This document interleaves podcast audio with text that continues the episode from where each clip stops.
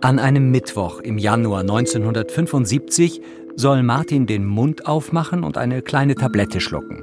Er ist damals zehn Jahre alt und lebt im Heim. Er weiß, was die Betreuer über ihn sagen. Frech, hört nicht, der Junge müsse gedämpft werden.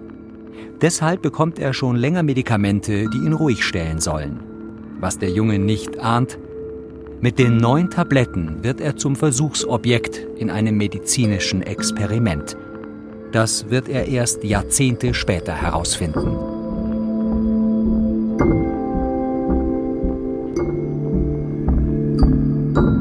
Die Tablettenkinder Folge 1 Versuchslabor Kinderheim Ein Podcast von BR Recherche Oktober 2017 wir sind auf der Suche nach dem Kind von damals, das ohne sein Wissen an einem Experiment teilgenommen hat. Alles, was wir zu diesem Zeitpunkt über das Heimkind wissen, ist sehr vage. Eigentlich sind es nur zwei dünne Sätze aus einer Antwort der bayerischen Staatsregierung auf eine Anfrage der Grünen. Das Thema Medikamententests an Heimkindern zwischen 1950 und 1980. Darin steht, es gebe eine Dokumentation zu dem Fall, aber nichts Konkretes, nicht ob es ein Mädchen oder ein Junge war, nicht in welchem Heim er oder sie gelebt hat und nicht um welches Medikament es geht. All das wissen wir nicht. Das zuständige Sozialministerium gibt uns kein Interview. Natürlich würden wir die Dokumentation gerne sehen, wenigstens mit geschwärzten Namen. Nein, das geht nicht. Datenschutz. Unsere einzige Chance ein Brief. München, 7. November 2017. Sehr geehrter Herr oder Frau, leider kenne ich weder Ihren Namen noch weiß ich, ob Sie männlich oder weiblich sind. Ich wende mich an Sie, weil ich gerne Sie und Ihre Lebensgeschichte kennenlernen möchte. Schon seit einigen Monaten recherchiere ich über Medikamententests an Heimkindern und über das Unrecht, das Heimkindern geschehen ist. Wir geben den Brief bei der Beratungsstelle für ehemalige Heimkinder ab. Sie ist dem Sozialministerium untergeordnet. Der Leiter soll ebenfalls kein Interview zum Thema Medikamententests geben. Wir hoffen, dass sich das ehemalige Heimkind bald meldet. Doch daraus wird so schnell nichts. Ein Interview mit ihm zu führen, das sollte sich als schwieriger herausstellen, als wir uns das anfangs vorstellen können. Jetzt müssen wir erst einmal Geduld haben.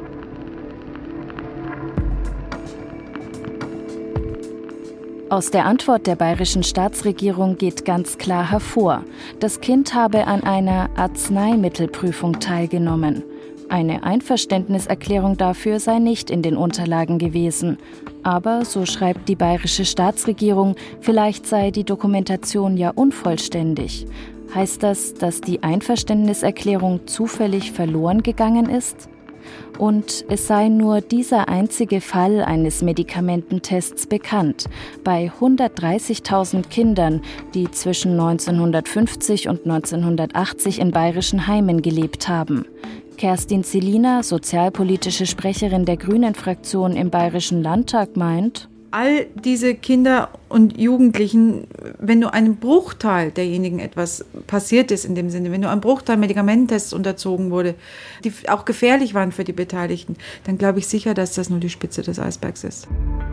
Also müssen wir selbst versuchen, etwas herauszufinden über dieses dunkle Kapitel in der Geschichte der Heimerziehung. Kann es sein, dass Heimkinder gezielt für medizinische Testreihen herangezogen wurden? Vielleicht sogar um Einwilligungen der Eltern zu umgehen.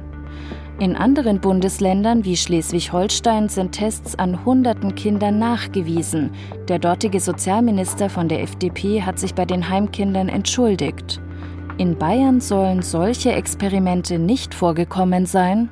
Unwahrscheinlich. Denn es gibt Hinweise auf Testreihen auch in Bayern. 2016 hat die Pharmazeutin Silvia Wagner in einer wissenschaftlichen Arbeit nachgewiesen.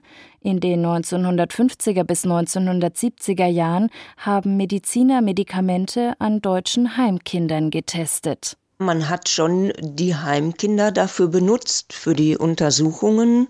Sie waren eben leicht verfügbares, also in Anführungsstrichen Material. Silvia Wagner hat Nachweise für etwa 50 Testreihen in ganz Deutschland gefunden, darunter auch Tests mit Psychopharmaka und Impfstudien in Bayern.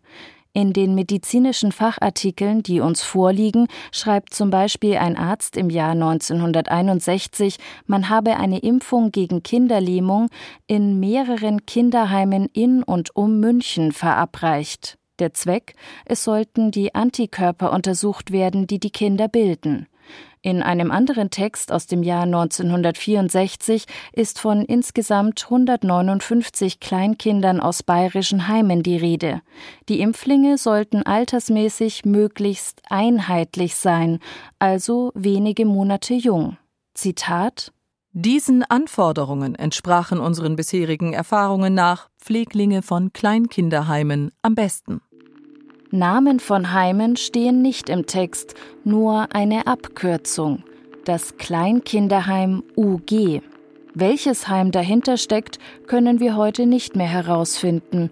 Es klingt so, als wollten die Ärzte mit dieser Umschreibung Spuren verwischen. In einer Fußnote heißt es dann noch, für die kostenlose Überlassung des benötigten Polio-Typ-1-Impfstoffes möchten wir hier der Firma Pfizer danken.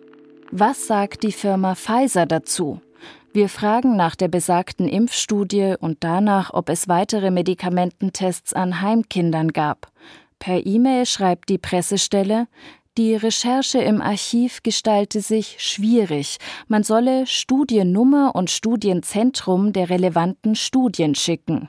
Doch damit steckt die Recherche über die Pfizer-Tests an Heimkindern in einer Sackgasse. Wenn es heute noch offizielle Unterlagen zu den Medikamententests gibt, dann müsste sie der Hersteller selbst haben.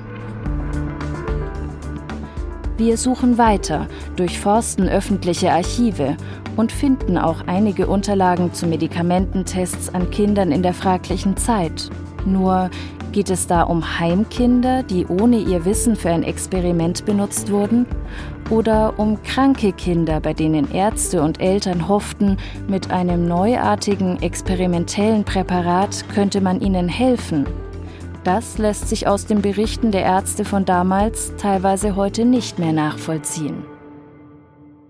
Also telefonieren wir mit ehemaligen Heimkindern und fragen sie, ob sie sich an Medikamentengaben oder sogar an Tests erinnern können. Nur Konkretes weiß kaum jemand. Die ehemaligen Heimkinder erzählen zum Beispiel Wir haben regelmäßig was gekriegt, aber was? Ich habe da jeden Tag was bekommen, aber als Kind, naja, alle Kinder haben das bekommen. Tabletten mit süßlichem Geschmack waren das. In meinem Heim gab es das Gerücht, es wird was ins Essen getan.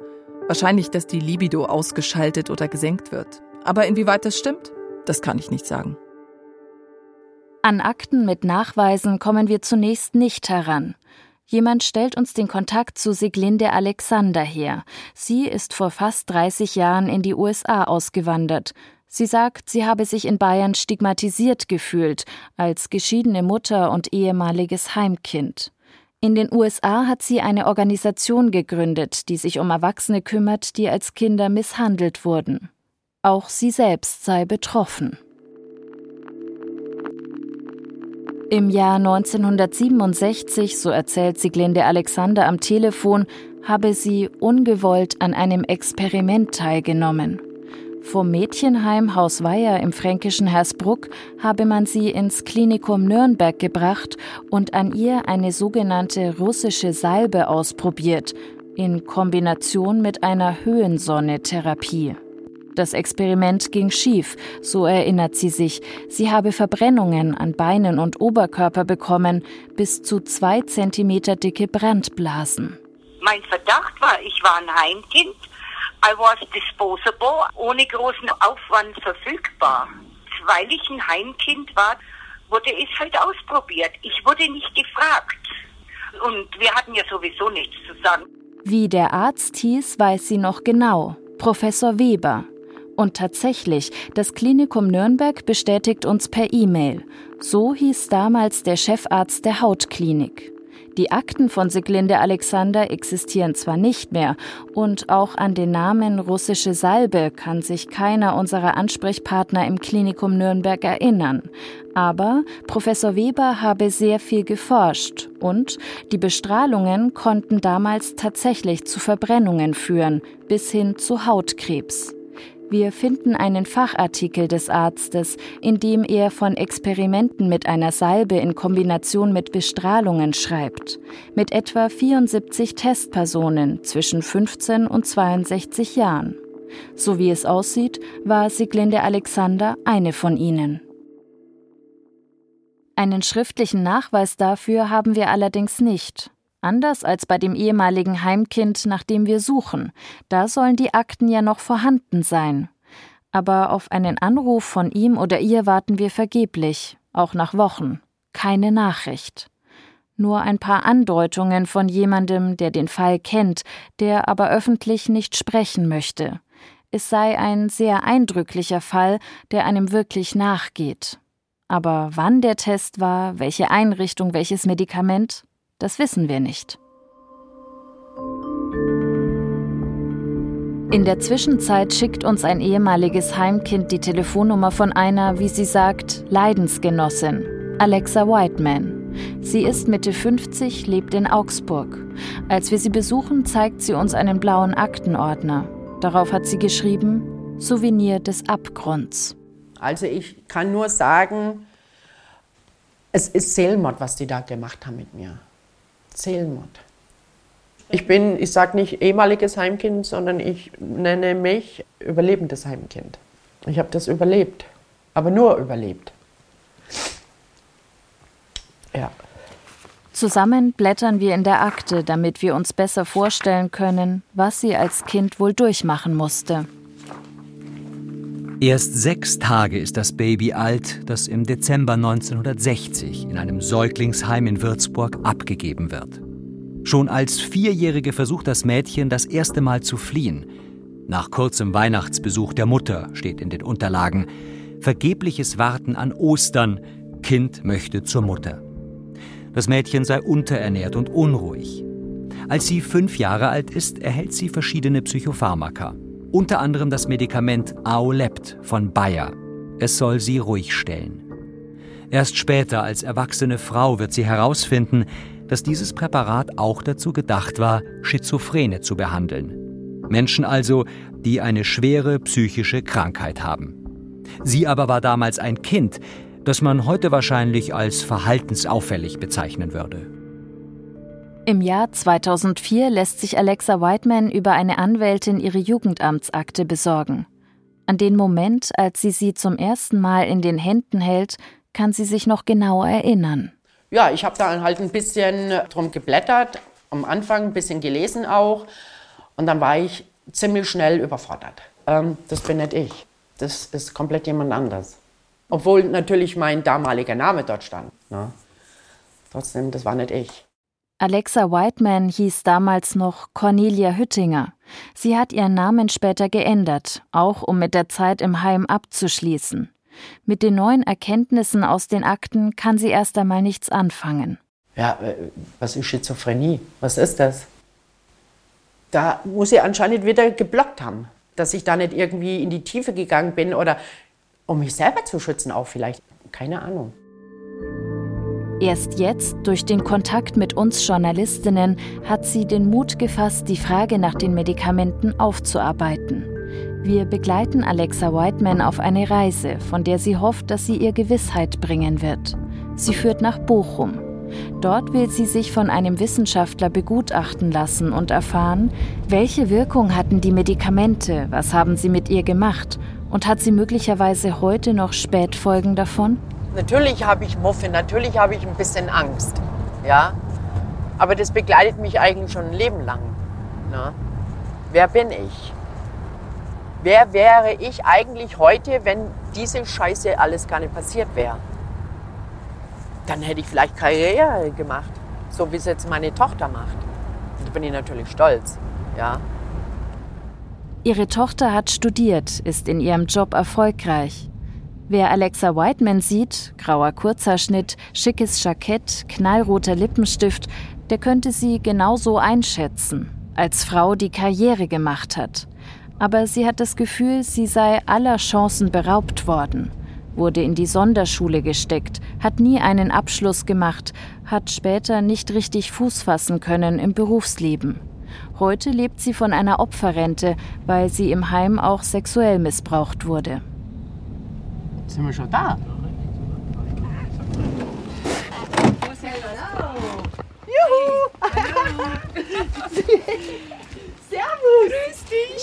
In der Nähe von Frankfurt steigt eine Freundin von Alexa Whiteman ins Auto.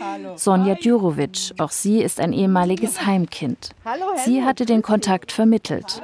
Die beiden fallen sich in die Arme. Viel zu lange haben sie sich nicht gesehen. Auf dieser Reise möchte Sonja Djurovic ihrer Freundin beistehen. Denn dass Alexa Whiteman auch regelmäßig Psychopharmaka im Heim bekommen hat, das beschäftigt sie erst wieder seit kurzem. Das ist ja nicht aufgearbeitet oder so. Das ist ja wie alles noch so offen. Eine, so. eine offene Wunde noch. Ja, ich wollte gerade sagen, ja. wie ein Stück rohes Fleisch. Ja, so. Ja. Unheimlich empfindlich. Alexa Whiteman seufzt. Dass es schwer werden könnte, das ahnt sie schon. Wir werden dabei sein, wenn der Experte ihre Fähigkeiten einschätzt. Gibt es einen Zusammenhang mit den Psychopharmaka, die sie schon in jungen Jahren bekommen hat? Haben sie möglicherweise ihr Gehirn geschädigt? Wovor hat sie Angst? Ich würde es mal so beschreiben, die Konfrontation. Ja. Dass ich damit klarkomme. Und am liebsten möchte ich dann wirklich mein Gesicht gegen die Wand, dass mich da keiner sieht.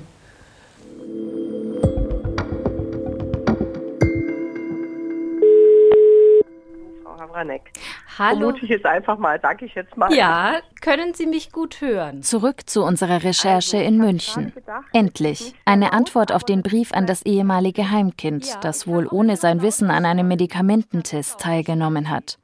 Allerdings ruft nicht er selbst uns an, sondern eine Freundin von ihm.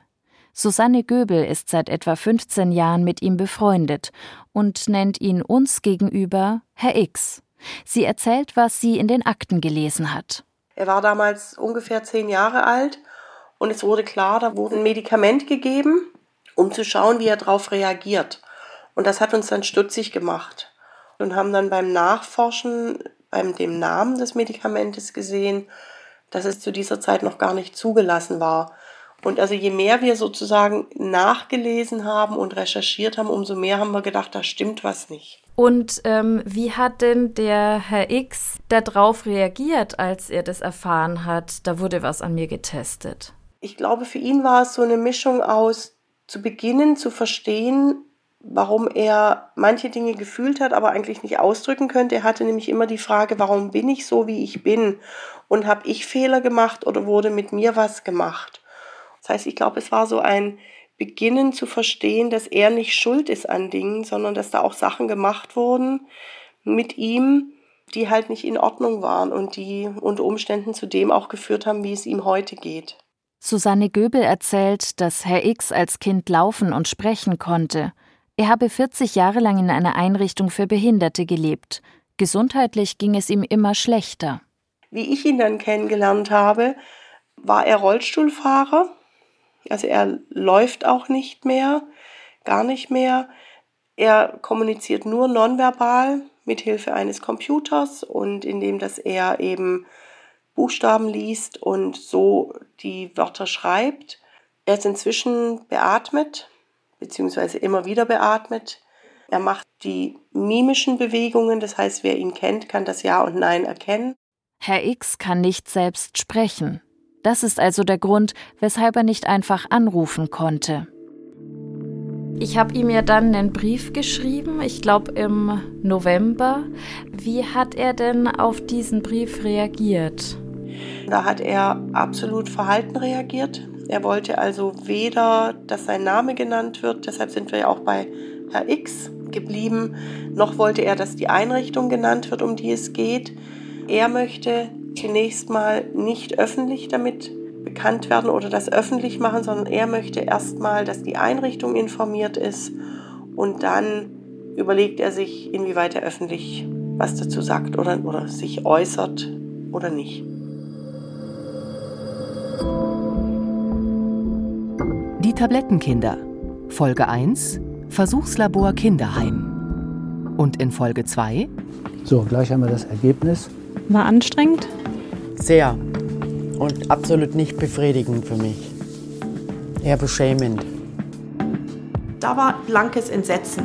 Sind diese Nebenwirkungen eben gerade wegen dieses Medikaments? Muss das sein? Also war das notwendig, dass man dich so geschädigt hat? Ein Podcast von BR Recherche. Autorinnen Christiane Havranek und Pia Dangelmeier. Mitarbeit Simon Plentinger. Musik Dagmar Petrus und Christoph Brandner. Ton und Technik Christian Schimmöller. Redaktion Ingo Lierheimer und Verena Nierle. Eine Produktion des Bayerischen Rundfunks 2018.